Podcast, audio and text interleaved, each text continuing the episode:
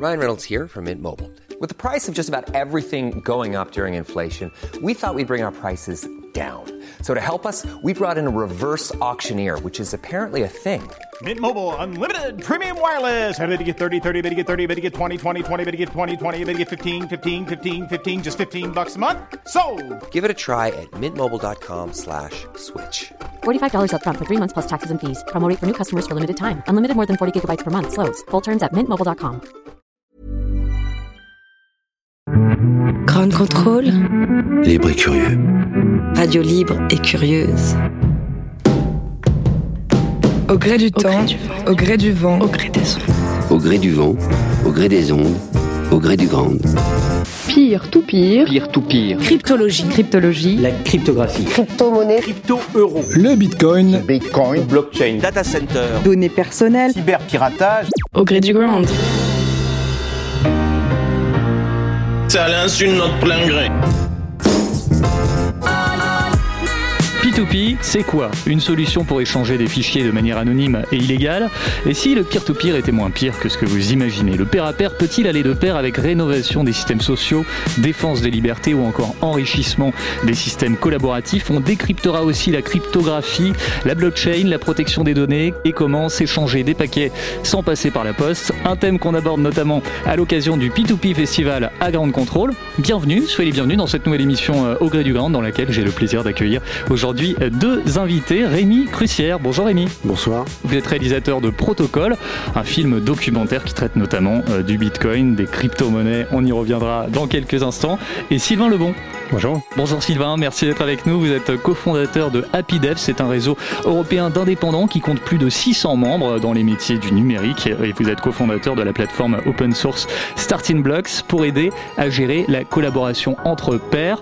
Euh, vous travaillez également sur les spécifications solides, S-O-L-I-D. On y reviendra, on vous expliquera en quoi ça consiste. On va commencer par un rappel de définition. Quand on vous parle de peer-to-peer, voilà peut-être la définition que vous avez en tête. Actuellement, environ 8 millions de personnes ont l'habitude de s'échanger des œuvres sans rien payer grâce à des logiciels spécialisés. Une pratique interdite que l'on appelle le peer to peer. un échange de fichiers, de films ou de musique entre internautes. Quelques secondes après, il peut les écouter gratuitement et sans scrupule, comme la plupart des habitués du peer to peer. Le P2P a été euh, massivement utilisé au début des années 2000, notamment pour le téléchargement illégal. Les grands contrôleurs connaissent-ils le P2P D'après eux, à quoi ça sert? Je suis allé leur poser la question. Le peer-to-peer? Non, c'est la première fois que j'entends parler de ça. J'imagine que c'est une connexion entre deux choses. Peer-to-peer, c'est un échange de données euh, sans passer par des euh, serveurs centralisés. Donc des données, que ce soit légales ou illégales, hein, bien sûr. hein. Pour télécharger des sons aussi. euh, On a cette vision de ah oui, on peut acheter des trucs illégaux, euh, c'est là où euh, des groupuscules euh, se forment parce qu'on peut pas vérifier. euh. Ouais, je l'utilise ouais, souvent pour télécharger euh, illégalement des trucs, euh, avec conviction d'ailleurs. je l'utilise beaucoup pour faire du partage de fichiers avec mes élèves.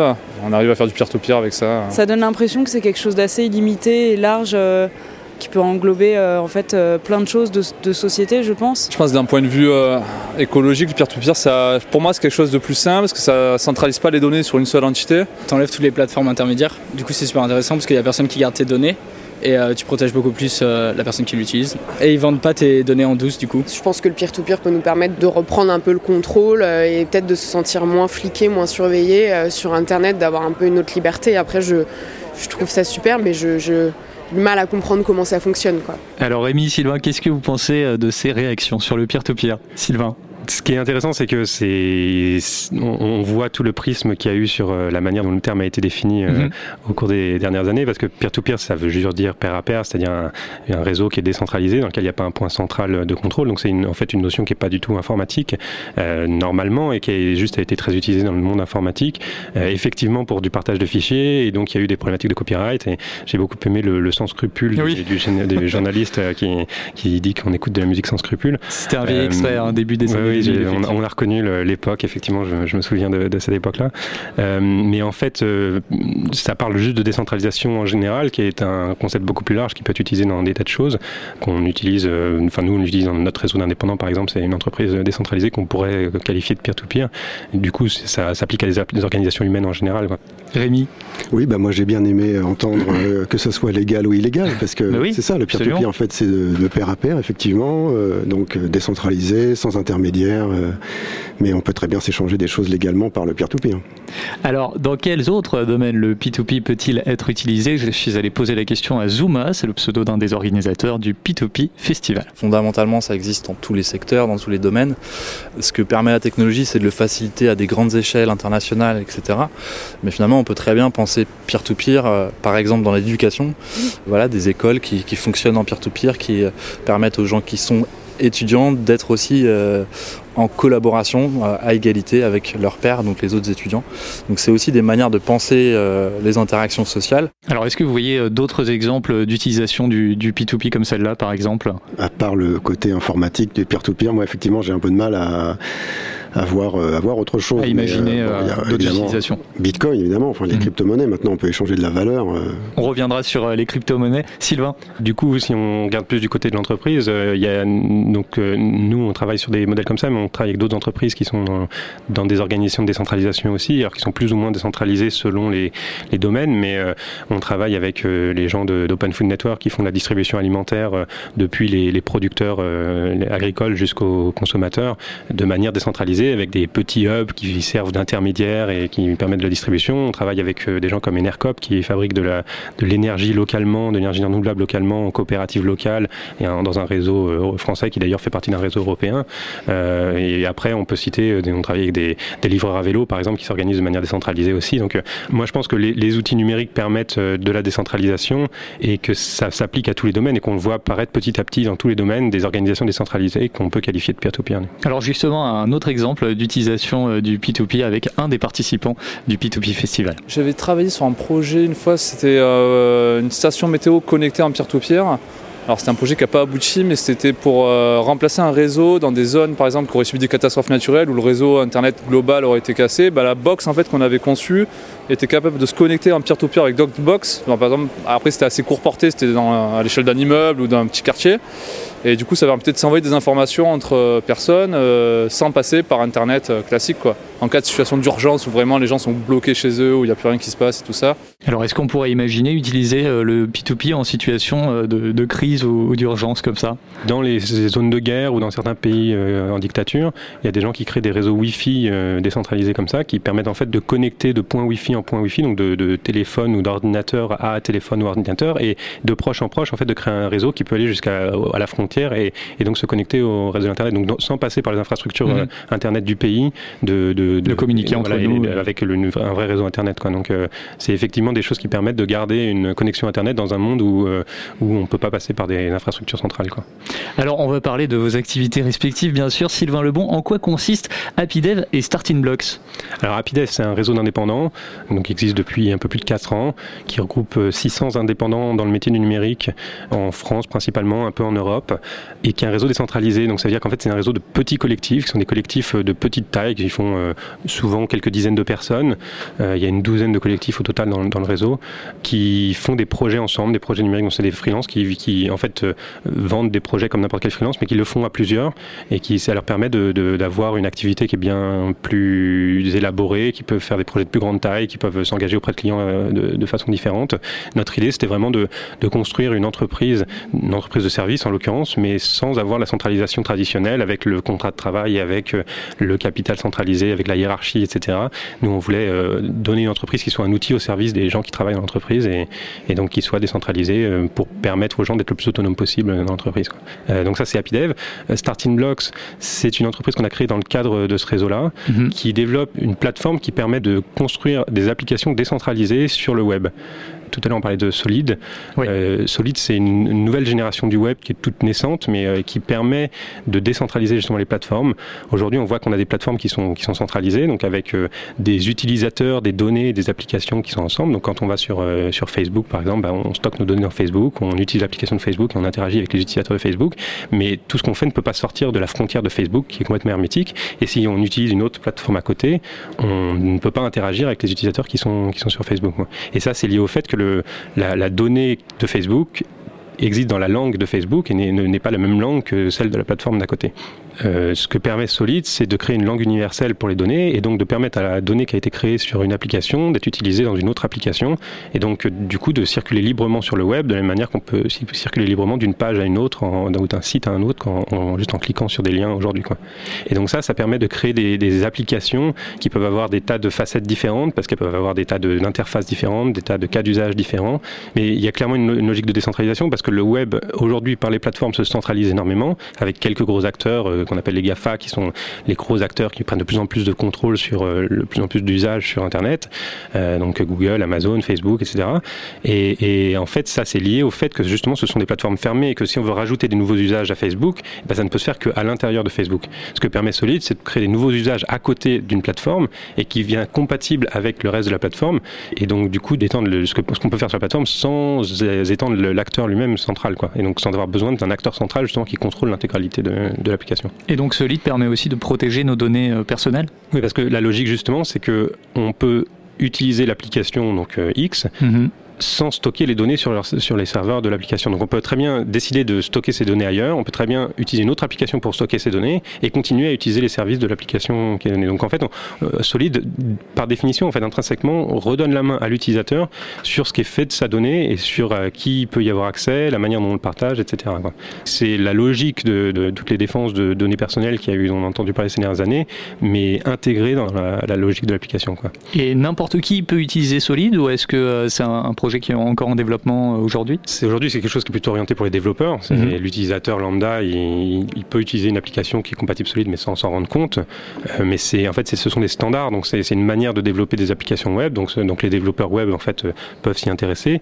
Et nous, ce qu'on fait chez Starting Block, c'est qu'on fournit une, une, boîte à outils qui permet de construire très facilement des applications solides pour des tas de cas d'usage différents, que ce soit de la coopération entre indépendants ou de la, de, la, distribution alimentaire. On travaille avec OpenFonator par exemple que je citais tout à l'heure, ou voilà, des cas d'usage qui sont très différents, euh, mais euh, toujours en, décentralisant l'accès à la donnée. Alors on, parlait des données euh, personnelles. Rémi, vous vouliez intervenir peut-être sur tout bah, ce qui a été dit? Je suis très curieux de, ce qu'il nous est raconté là, mais les données qui sont sur Facebook, du coup, elles restent quand même sur Facebook. On les duplique peut-être en solide pour s'en servir ailleurs, mais elles resteront quand même. il faudrait que Facebook décide de se, passer sur les standards solides pour que pour qu'ils fassent partie de l'écosystème. Mais cela dit, Twitter a annoncé récemment en décembre là qu'il travaillait sur les logiques de décentralisation. Alors on n'a pas beaucoup de détails sur ce qu'ils font, mais, mais bon, Twitter fait des choses euh, qui, qui s'y intéressent. La protection des données, c'est important. On a connu le scandale Cambridge Analytica, c'était en 2018. Je recommande d'ailleurs le documentaire The Great Hack euh, sur ce sujet. On sait que la protection euh, des données est importante, que les données doivent nous appartenir. Ces données personnelles se vendent cher. La valeur des données a aujourd'hui dépassé celle du pétrole. Aujourd'hui, particuliers comme entreprise, nous transmettons nos données, notre contenu aux GAFA, aux multinationales. Même si le RGPD a été mis en place, le règlement sur la protection des données, nous restons dépendants de leurs conditions. Comment le P2P et ses technologies alternatives peuvent permettre de reprendre euh, le contrôle de nos données? Le peuvent-elles? C'est ce à quoi on a partiellement répondu, euh, Sylvain C'est l'ambition de base de Solid, de redonner le contrôle aux utilisateurs sur leurs données. La décentralisation dont nous on parle, c'est en fait une conséquence qui en découle, mais qui n'est pas l'ambition de base. L'ambition de base, c'est vraiment euh, avoir le contrôle sur ces données et ne pas être dépendant d'un acteur comme par exemple Google ou Facebook pour savoir ce qui va être fait des données. Quoi. on peut évoquer en quelques mots la cryptologie qui est la science du secret et la cryptographie qui consiste à protéger des messages par chiffrement. En quoi la cryptographie est liée au P2P Je vous propose d'écouter Julien Guiton, entrepreneur dans le domaine du Bitcoin. Le peer-to-peer et la cryptographie, c'est très lié. La cryptographie, bon, ça existe depuis euh, très longtemps. Euh, il y a beaucoup de nouvelles technologies euh, qui sont découvertes et redécouvertes maintenant. Et c'est là-dessus que se basent tous nos protocoles, justement, de peer-to-peer, de, de torrent, de crypto-monnaie, de bitcoin. Ça empêche beaucoup de triches. Et donc c'est euh, très pratique pour lutter contre la fraude ou la corruption, ces choses-là, parce que c'est transparent, même s'il y a une part d'anonymat mais c'est vérifiable. Alors justement, est-ce que malgré le cryptage, malgré l'anonymat, on peut imaginer qu'un réseau P2P se fasse pirater, que quelqu'un puisse y récupérer peut-être des informations? J'ai posé la question à Zuma du P2P Festival. Le système qui est entièrement sécurisé n'existe pas. On dit souvent que c'est qu'une question de temps pour hacker un système. Donc de toute façon, euh, on part du principe que même en ayant les meilleurs niveaux de cryptographie, dans 5 ans, ils seront obsolètes, etc. Par contre, maintenant, on est arrivé à des protocoles à la fois cryptographiques et, euh, et qui euh, intègrent aussi le peer-to-peer, qui permettent d'avoir des échanges internationaux, des transactions même financières, de manière sécurisée. Je pense notamment par exemple à Bitcoin, qui est l'exemple un peu connu du grand public. À ce jour, Bitcoin n'a jamais été hacké. Généralement, la faille va être plus humaine que du protocole lui-même. Est-ce que vous souhaitez réagir sur ce thème de la cryptographie, Rémi Crucière Bah oui, enfin la cryptographie, effectivement, c'est un l'un des protocoles qui est à l'œuvre dans, dans Bitcoin, oui, tout à fait. Oui, c'est ce qui le fait fonctionner. C'est ce qui permet de pouvoir faire des transactions en toute sécurité, oui. Vous êtes d'accord avec ce qui a été dit sur euh, ce côté euh, sécurité de, de la cryptographie? Oui, c'est-à-dire que c'est toujours dépendant des machines qu'on utilise pour les craquer, quoi. Donc euh, on parle de si on passait à l'ordinateur quantique, euh, qu'on arri- on arriverait sans doute à craquer euh, les algorithmes de, de cryptographie, oui. Mais on, à ce, à ce moment-là, on les fera, on les fera évoluer pour qu'ils soient résistants, quantique euh, résistant, et puis. euh, Dans la théorie, on pourrait pirater, mais aujourd'hui, on n'a pas la technologie pour. Quoi.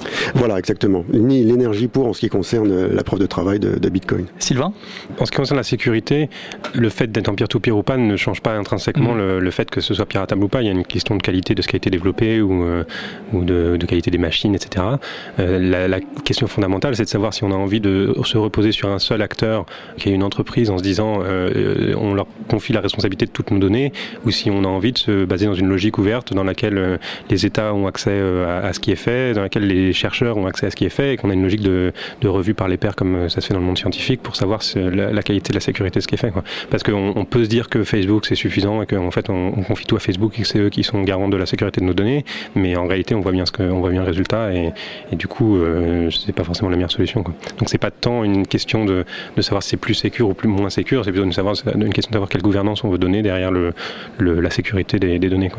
Alors vous avez sans doute euh, entendu parler de la blockchain, une technologie qui permet de stocker, de transmettre de l'information de façon transparente, sécurisée, décentralisée. On l'utilise notamment dans le cadre de la crypto-monnaie. Quel est l'intérêt de la blockchain? Est-ce qu'elle pourrait être associée à ces systèmes euh, d'échange? Rémi, qu'est-ce que vous en pensez? Oui, ben, la blockchain, euh, c'est ben, c'est déjà c'est un terme un peu impropre, il faudrait dire les blockchains, parce qu'il y en a de toutes sortes. Euh, elles sont pas toutes intéressantes. Quand elles sont privées, fermées, et réservées à un petit groupe, ben, c'est un petit peu moins intéressant qu'une blockchain publique qui permet à tout le monde de, s'en servir et d'échanger. Récupérer euh, la main sur ces données grâce euh, au blockchain, je ne sais pas si c'est euh, faisable. C'est souhaitable, oui. Je crois qu'il y a des recherches dans ce sens qui, se, qui sont faites. Euh, on en parlait un petit peu tout à l'heure. Je ne sais pas si euh, les données qui sont d'ores et déjà sur le net, euh, comment les récupérer. Ouais. Euh, Ça c'est- paraît assez compliqué. euh. Oui, c'est un petit peu comme remettre du dentifrice dans le tube. Ça- J'aime bien cette métaphore. J'ai l'impression que c'est un peu, un peu tard déjà. Ouais. Sylvain Disons qu'on a beaucoup parlé de blockchain ces derniers temps euh, quand on parlait de décentralisation. Ce qu'on fait nous chez Starting Blocks, en fait, c'est de faire de la décentralisation euh, avec d'autres moyens et avec des moyens qui sont plus simples euh, technologiquement et donc qui sont plus faciles à mettre en œuvre, qui permettent pas de faire les mêmes choses. En fait, du coup ça fait que c'est des choses qui sont complémentaires parce qu'il y a des choses qu'on peut faire avec la blockchain en termes de décentralisation qu'on ne pourra pas faire avec euh, des choses comme Solid, mais ça permet justement de décentraliser l'accès à la donnée, ça permet de décentraliser euh, les applications, etc.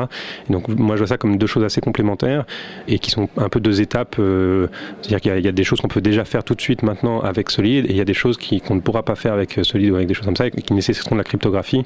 Alors de la cryptographie, on arrive euh, logiquement à la crypto-monnaie. Rémi Crucière, je rappelle que vous êtes réalisateur de Protocole, un film documentaire qui traite notamment du Bitcoin, des crypto-monnaies. En voici un extrait. ce qui est au départ une contestation monétaire devient une réflexion beaucoup plus générale sur la société d'avenir et la- l'évolution du capitalisme vers une autre forme. Je veux avoir le contrôle de ce que je fais, de ce que je possède et tout ça. Je veux être un peu en dehors du système parce que bon, le système, faut dire ce qui est. Il y a un contrôle étatique, euh, il y a les banques et tout ça. On ne sait pas ce qui est fait, euh, je vais dire, dans notre dos ou même sous nos yeux des fois. Là, j'ai le contrôle sur mes, euh, sur mes adresses, sur mes portefeuilles, euh, où je mets ma monnaie, comment je la gère. C'est moi qui suis ma propre banque en fait. Là, ce qui s'invente dans l'économie euh, numérique autour des crypto-monnaies, c'est justement cette finance vivrière, la capacité de créer ses propres moyens d'existence. Moi, c'est ça que j'aime déjà dans les crypto-monnaies, c'est que ça a permis à beaucoup de réfléchir à ce qui se passait dans les banques et dans les banques centrales. C'est un- pour moi une sacrée victoire. Clairement, c'est une alternative radicale à l'ordre monétaire existant et donc à un monopole et à un pouvoir que certaines personnes ont actuellement euh, sur la monnaie. Et là, on voit bien euh, le désir de toute une communauté de se réapproprier ce bien qui finalement devrait être commun, euh, qui est la monnaie. Rémi, est-ce que vous pouvez nous donner un aperçu de ce documentaire? J'aime beaucoup la phrase d'Odile Lakomsky-Laguerre, euh, ce bien qui devrait être euh, commun. C'est vrai qu'on réfléchit rarement à ça. On, part du principe que la monnaie, bon, bah, c'est émis par un État et puis euh, on réfléchit pas plus loin. Mais pourquoi pas imaginer un système de biens communs avec la monnaie? Et c'est exactement l'idée que met Bitcoin en avant, mhm. c'est de s'interroger sur la monnaie. Oui, bah, ce documentaire, l'idée principale, c'est de montrer que comme le dit encore une fois Odile dans le documentaire, quand on remet la, monnaie en question, en fait, c'est une forme de confiance qui est altérée. On ne se plaint pas de la monnaie pour rien. Ça, c'est le symptôme d'une société qui a perdu confiance en ses élites, ou en son autorité, on va dire plutôt. Et comment vous est venue l'envie de faire ce documentaire? Bah, Précisément parce que je voyais dans la presse euh, que des articles assassins, mmh. euh, toujours très acerbes. Je me suis dit, euh, c'est pas possible, ça peut pas être si noir. Et puis je suis allé fouiller un petit peu derrière, et puis j'ai rencontré plein de gens intéressants, et j'ai entendu d'autres sons de cloche. Et je me suis dit que c'était, euh, ça valait le coup d'en faire un, documentaire. Alors justement, tous ces gens euh, que vous avez rencontrés, qu'est-ce que vous retenez de, ces échanges? Qu'est-ce que vous avez euh, appris? J'imagine qu'il y, a des choses dont oui, vous oui, oui, j'ai beaucoup appris. Oui, j'ai appris des nouvelles choses. J'en ai confirmé d'autres. J'en ai infirmé certaines. j'en ai complété beaucoup aussi grâce à Maël Roland qui faisait un séminaire à l'EHSS sur la monnaie, les crises institutionnelles, les monnaies parallèles, etc. J'ai beaucoup appris sur, sur ce que c'est que la monnaie.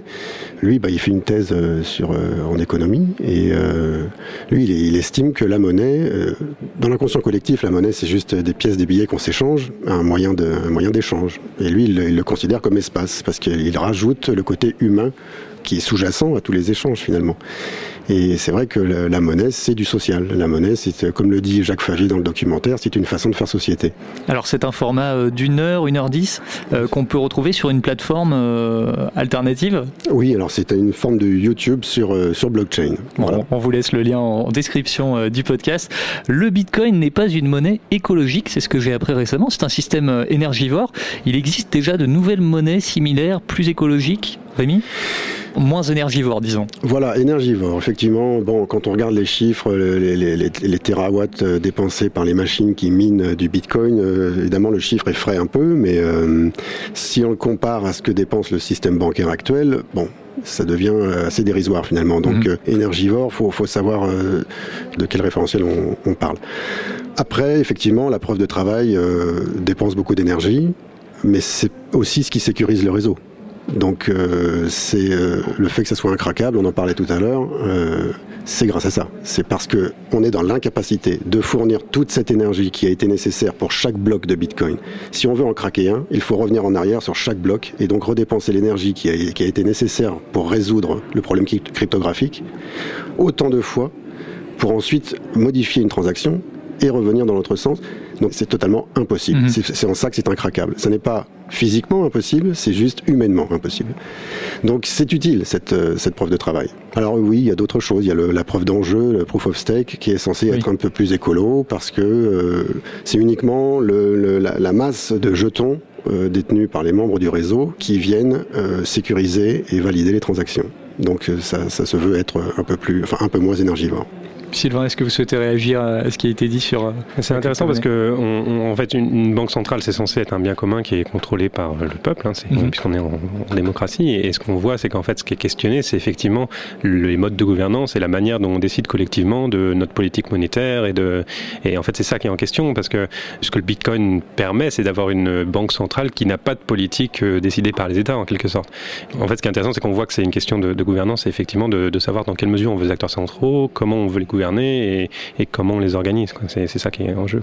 Alors effectivement, l'usage des crypto-monnaies nous permettrait dans l'idée de nous passer de l'État, d'avoir un total contrôle sur nos fonds. Mais ce qu'on observe aussi, c'est qu'on reproduit euh, un petit peu le schéma capitalistique avec le Bitcoin. On l'a vu, Facebook vient de lancer aussi sa, propre crypto-monnaie, le Libra.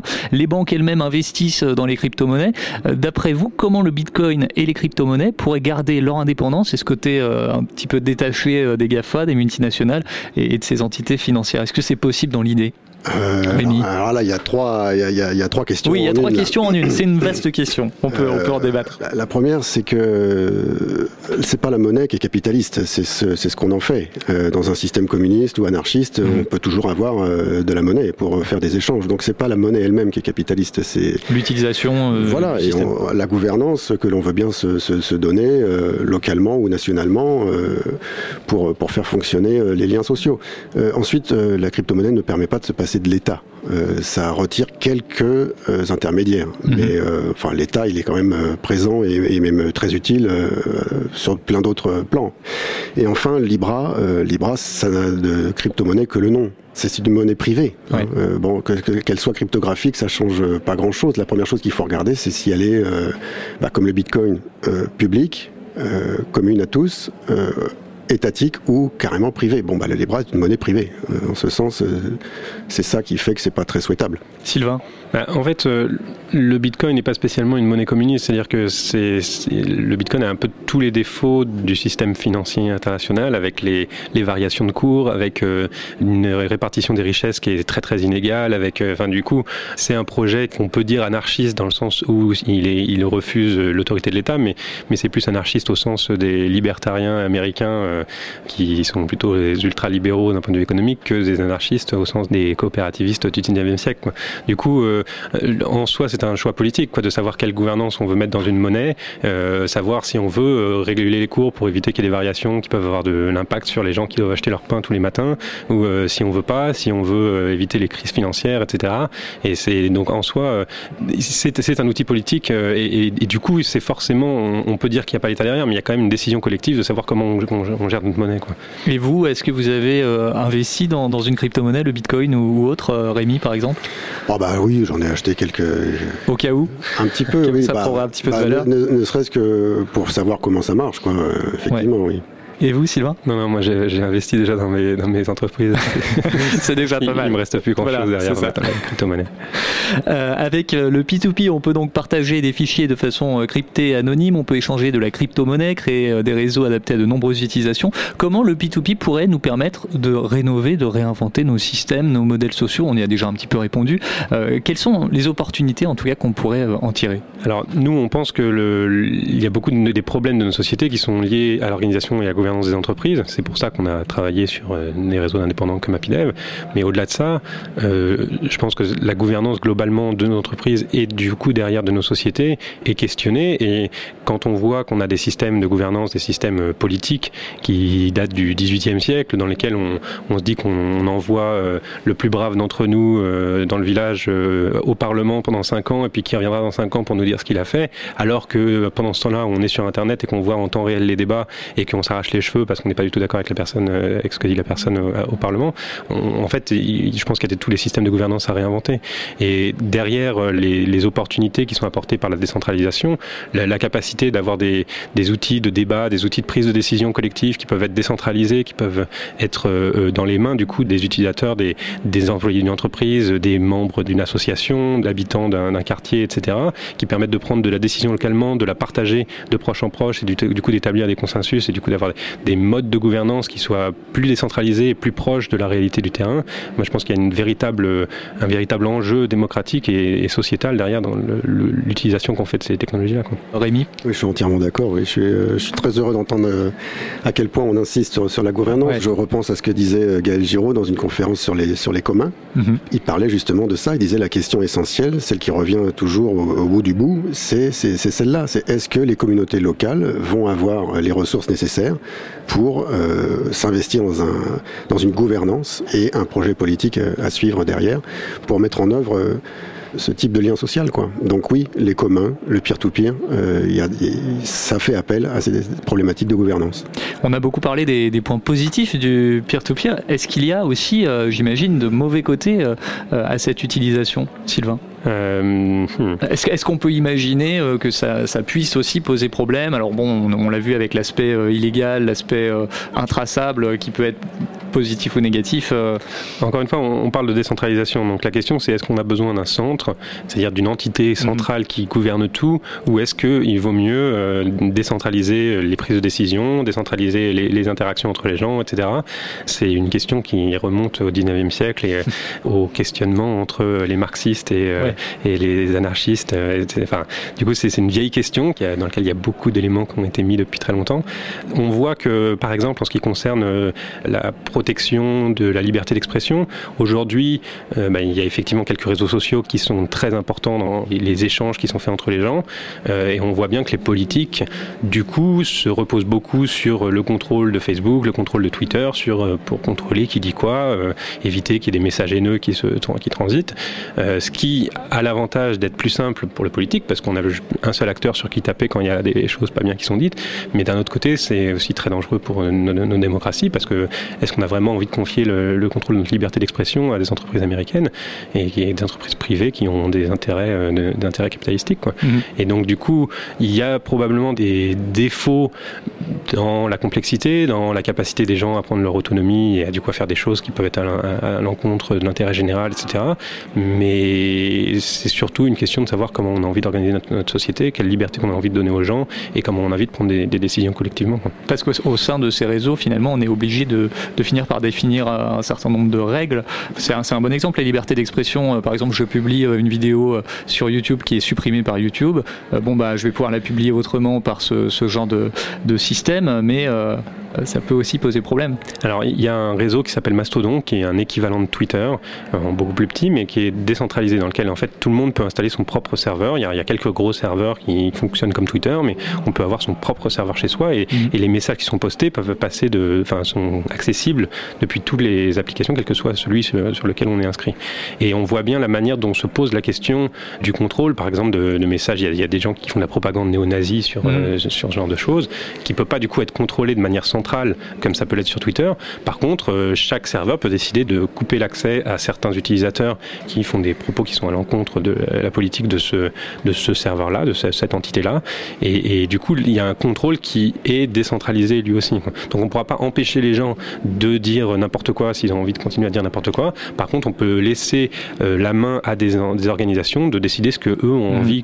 Qui devoir échanger sur leur euh, sur leur euh, parce qu'après derrière effectivement euh, qu'est-ce qui est considéré comme un propos néo-nazi ou qui ne l'est pas? On voit bien qu'il y a des tas d'exemples de gens qui disent des choses et qui sont censurés alors qu'en fait ils étaient dans une critique sociale qui, qui, peut être constructive et parce que par exemple un Facebook ou un Twitter ou un autre a décidé que c'était trop dangereux ou de d'autoriser certains ouais, de, de, passer du temps à hésiter à savoir si c'est mm. légal ou pas légal et, et de préférer bloquer plutôt que de, réfléchir à ce qui est et du coup là, là encore, on voit que se dire on va donner un acteur le pouvoir de décider ce qui doit être dit et ce qui ne doit pas être dit, bah, ça va à l'encontre de, la liberté d'expression et il vaut mieux effectivement laisser les gens décider de l'organisation sur laquelle ils ont envie de publier des choses. Du coup, euh, bah, il y, aura probablement des organisations qui vont être très contrôlées, qui vont faire très attention à ce qui va être dit, d'autres qui vont être beaucoup plus euh, euh, ouvertes et peut-être laxistes. Et, du coup, bah, chacun pourra choisir l'espace de discussion dans lequel il a envie d'aller. C'est un bon résumé. Rémi? Oui, c'est toujours une grande question de savoir ce qu'il faut laisser parler les gens ou leur interdire de parler, euh, c'est très, très dur. Si on peut pas dire qu'on est en démocratie et interdire à certains de dire ce qu'ils pensent, c'est compliqué. Alors après, effectivement, euh, quand c'est des trucs haineux et euh, complètement absurdes, on a envie de dire ça, faudrait mieux pas le dire. Mais bon, c'est une grande question. Mais je pense pas que le peer-to-peer soit en question dans ce problème. par rapport au, côté un petit peu méconnu du P2P, d'après vous, est-ce qu'il y a un travail d'éducation à faire autour de notre perception, de notre utilisation de tous ces systèmes, voire même de notre utilisation d'Internet? Par rapport aux données personnelles oui, bah, il faudrait que les gens euh, sachent ce qu'ils peuvent euh, y gagner. Moi, j'aime beaucoup le peer-to-peer. J'aime bien ce que dit Idriss Aberkan à propos de l'économie de la, de la, culture ou euh, de la connaissance plutôt. Je trouve ça assez bien que la connaissance ou que des informations soient diffusées au plus grand nombre, sans barrière, sans centralisation, sans, sans règles et surtout sans, sans la monétiser. Donc, pour moi, le peer-to-peer, il est intéressant à ce, niveau-là, et je pense que les gens, s'ils savaient ça, euh, évidemment, il faudrait qu'on leur retire euh, la culpabilité de faire quelque chose d'illégal, mais c'est à ça que ça peut servir. C'est à ça que, bon, plus tous les, projets que, Sylvain nous a, nous a racontés, mais c'est vrai que dans un premier temps, c'est surtout à ça que je pense quand, euh, sur les gains du peer-to-peer. oui. Sylvain En fait, il y a, effectivement toujours beaucoup d'éducation à faire. Euh, il y aura toujours de l'éducation à faire parce qu'il y a toujours des choses nouvelles à apprendre. On est dans une société dans laquelle on est habitué à être dépendant d'un acteur central. Le salariat, qui est la forme la plus générale du travail, et en fait euh, la dépendance, euh, même la subordination légalement entre le travailleur et la personne qui l'emploie, qui est une forme de centralisation déjà en tant que telle. Donc c'est pour ça que nous, on veut penser l'entreprise autrement, sans se baser sur cette hiérarchie qui est une forme de centralisation. Et on veut penser le web autrement sans dépendre des plateformes qui sont aussi une forme de centralisation.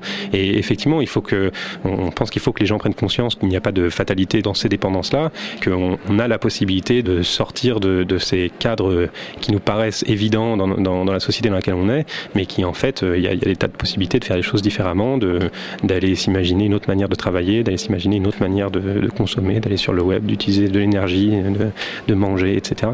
En conclusion, d'après vous, quels sont les vrais enjeux par rapport à notre société. Est-ce que vous imaginez qu'on puisse un jour utiliser euh, ces systèmes, que ce soit P2P, solide, euh, les crypto-monnaies euh, à grande échelle et, améliorer notre utilisation d'Internet? Sylvain Effectivement, je pense que derrière l'enjeu de peer-to-peer, c'est pas une question de savoir ce qu'on a le droit de télécharger ou d'écouter comme musique. La question qui, qui se pose, c'est la question de effectivement quelle gouvernance on veut donner à notre euh, politique monétaire, quelle gouvernance on veut donner à notre production alimentaire, quelle gouvernance on veut, on veut donner à, à l'organisation du travail, euh, à, à, la manière dont on communique, dont on échange, à la liberté d'expression, et dans quelle mesure on veut créer une centralisation de la décision avec des structures qui ont toute la lourdeur de la centralisation et dans quelle mesure on veut autonomiser les gens, leur donner la possibilité de s'exprimer, de consommer, de travailler euh, avec le maximum d'autonomie. Et, et, voilà, nous, en tout cas, c'est la vision qu'on porte et qu'on essaie de, de défendre. Ouais. Merci Sylvain. Rémi? Oui, je suis assez d'accord. Il y a des mots-clés très importants ouais. dans ce qu'il a dit. Euh, effectivement, on parlait d'éducation, après euh, autonomisation, autonomie des gens, et puis euh, imagination, c'est vrai. Avec ces plateformes centralisées, on nous impose, c'est une politique de l'offre, hein, on, on, nous offre une plateforme sur laquelle on peut raconter notre vie et dire à quelle heure on s'est couché, à quelle heure on s'est levé. Bon, très bien, mais est-ce qu'on peut pas imaginer autre chose, euh, faire quelque chose d'autre? Et c'est les gens qui font Internet. Si les gens changent, Internet changera. C'est, faut pas croire, faut pas prendre Internet comme une, entité euh, physique qui modèle les gens. C'est les gens qui modèlent Internet. Donc, euh, avec de l'éducation, avec un petit peu d'ouverture d'esprit, effectivement, je pense que ces échanges peer-to-peer -peer se développeront vraisemblablement. Alors, peut-être à la faveur d'une crise ou pas je n'en sais rien, mais euh, je pense que c'est appelé à se développer, oui. Merci beaucoup en tout cas pour votre présence. Merci à tous les deux, euh, Sylvain Lebon, Rémi Crucière, pour avoir merci, participé merci. à cette émission au Gré du Ground. Pour en savoir plus sur euh, vos activités, vos projets, quelques liens utiles, comme toujours en description de ce podcast. À la technique, Anthony Aran, un podcast disponible sur les plateformes de streaming audio et sur groundcontrolparis.com. À bientôt. Merci. Au gré du temps, au gré du vent, au gré des ondes, au gré du grand. Au gré du ground. Even when we're on a budget, we still deserve nice things. Quince is a place to scoop up stunning high-end goods for 50 to 80% less than similar brands. They have buttery soft cashmere sweaters starting at $50, luxurious Italian leather bags, and so much more. Plus, Quince only works with factories that use safe, ethical, and responsible manufacturing. Get the high-end goods you'll love without the high price tag with Quince. Go to quince.com slash style for free shipping and 365-day returns.